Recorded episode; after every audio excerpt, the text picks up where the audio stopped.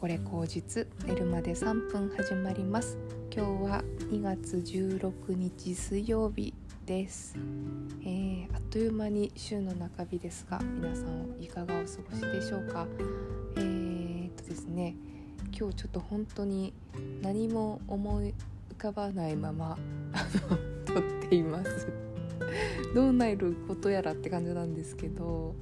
そうですね。頭に思いついたことをちょっともやもやと一個一個話していこうかなと思うんですけれども。うーん。なんか最近よく思うのは結構昔その白黒つけたがる性格だったな自分はって思うんですね。えーとまあ、例えばですけれどもなんか付き合ってる人とかがなんかこうなんだろうなあんまり芳しくないことをしたとかうん。ってなった時になんかすごくその自分が傷つけられると思うからその人とすっごく距離を置いてあのー、なんだろうな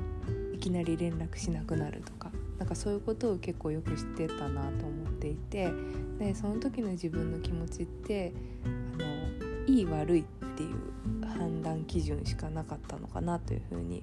思いますね。うん、彼が私に対して裏切ろ裏切りのような行為をした。もう悪い。じゃあさようなら連絡を絶ちますみたいな。なんか結構そういう風にしがちなところが自分にはあったんじゃないかななんて思います。で年を経てあのやっぱり思うのがうんと、まあ、確かにその自己防衛の気持ちでそうやってこういい悪い切るっていう風にやるのはあの決してねと悪いことではないしなんか自分の身を守るためにはすごく重要なことなのかなというふうに思うんですけれどもうんそういうふうにしてしまった後の罪悪感っていうかなんか後悔みたいなわだかまりみたいなのは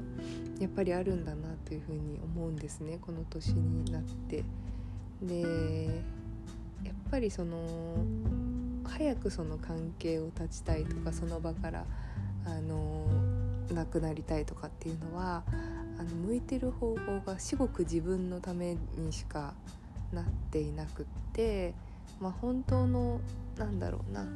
真意は何だったろうとかうーんあの時もうちょっと深く話し合いをしていれば何かが変わっていたかもしれないってやっぱり年を取ることに思うようになってきたので、まあ、どんなことでも対話って必要だなっていうふうに思うしその、まあ、やっぱり対話をしたくないっていう気持ちをうんそれも素直な感情なんでそれを自分の中でうまく消化しつつも相手の話を聞いてみるってすることってすごく難易度が当時は高かったんだなというふうに思うんですね。でもやっぱりどんなことでもこれはなんかそういう恋人同士の話を今例でしましたけどもあの例えば仕事とかうんなんだろうな、まあ、何か地域のコミュニティとかなんかそういうものでも必ずいやそういうことってあるのかなというふに思うんですよね。うん、なんか仕事上でうんとなんかこれは悪い。あの人がどう、うん、なんだろうな。自分に対して嫌なことを言ってきた。じゃあもう距離を置こうみたいな感じになってまあそれもできるしそれも一つの策ではあるけれども本当の真意って何だったかなとか、聞かなかったことに対して、うん、わだかまりがたまってただ苦手な人としてずっとその空間にいるっていうのはなんかあんまり健全じゃないなというふうに思うんですね。あのやっぱり人とゆっくり話してみると本当はこう思っていたとか本当は自分はこうしたかったっていう風にあの言葉がポロッと出てくる時はあるんですよね。私もなんかその前のなんだろうな会社の同僚とかで全然なんだろう読めない人がいてうんなんだろうな何を言ってもそれそれが本心かどうかわからないというかあのうん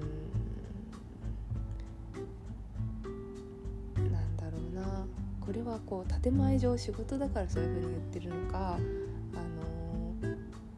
自分の本心で言ってるのかわからなくってちょっと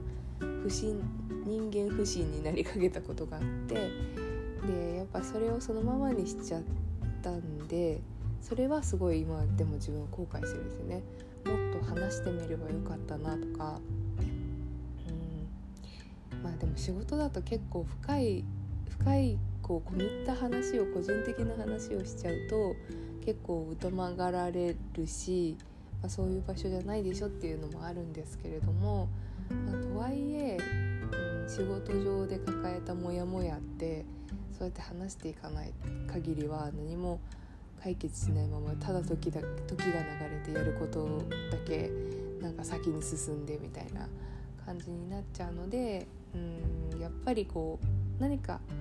全ては世の中って結構やっぱり周りとの関係性っていうものがこう見えずに意識せずにあるっていうことだと思うのでうん、関係性から自分を切り離すことってやっぱり難しいので、えーと、その時にやっぱり必要なことって対話なんだなって思うんですよね。対話から全てが始まると思うし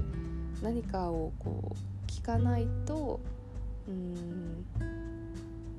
始まらないその人の気持ちがわからない、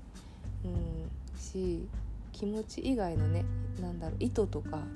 なんかその事実っていうことをこう認識するためにも聞くっていう姿勢はすごく重要だと思うので、うん、やっぱりあのとある、ね、人はねなんかこう人生とは対話だとか言いますけれどもえ本当にその通りだなというふうに思いますね。その言葉にできず理解するっていうのは結構難しいんですよね。もう超能力とかなんだろうそういうスピリチュアルの領域であの言わなくても分かるとかっていう人同士じゃないときっと分からないぐらい、うん、人間の感情とか内面とかっていうものは読めないからやっぱりこう何何にあっても、まあ、対話がうん始まりかなというふうに思ったりしましたね。うんそうですねやっぱりまあ嫌嫌な現実ということからもちろん逃げてもいいし、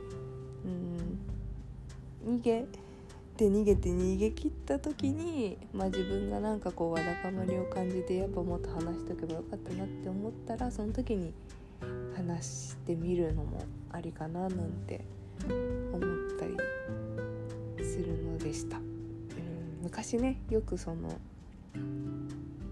逃げてもいいけど逃げた後に必ずやまたもう一回それその仕返しというか が来るよみたいなことを言われたことがあってまあそのなんかある種呪いみたいなのにハ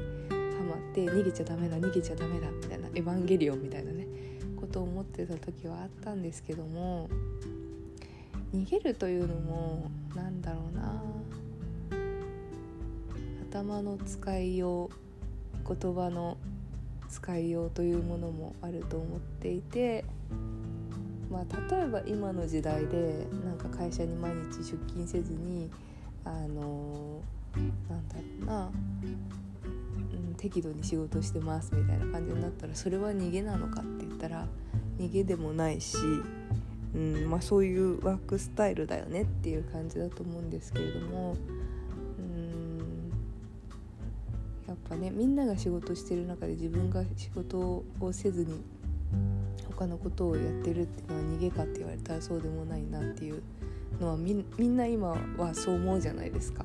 でもやっぱ一昔前だったらねなんかこうみんなが一生懸命机に向かって何かをしてるのに自分一人が急になんか外に出かけたりご飯食べたりとかしだしたらなんかこう輪を乱して、うん、ある本来やるべき仕事から目を背けてにいる逃げなんじゃないかとかっていう風なことを思った時期がうんあったと思うんですよおそらく10年前ぐらいの時とかね。で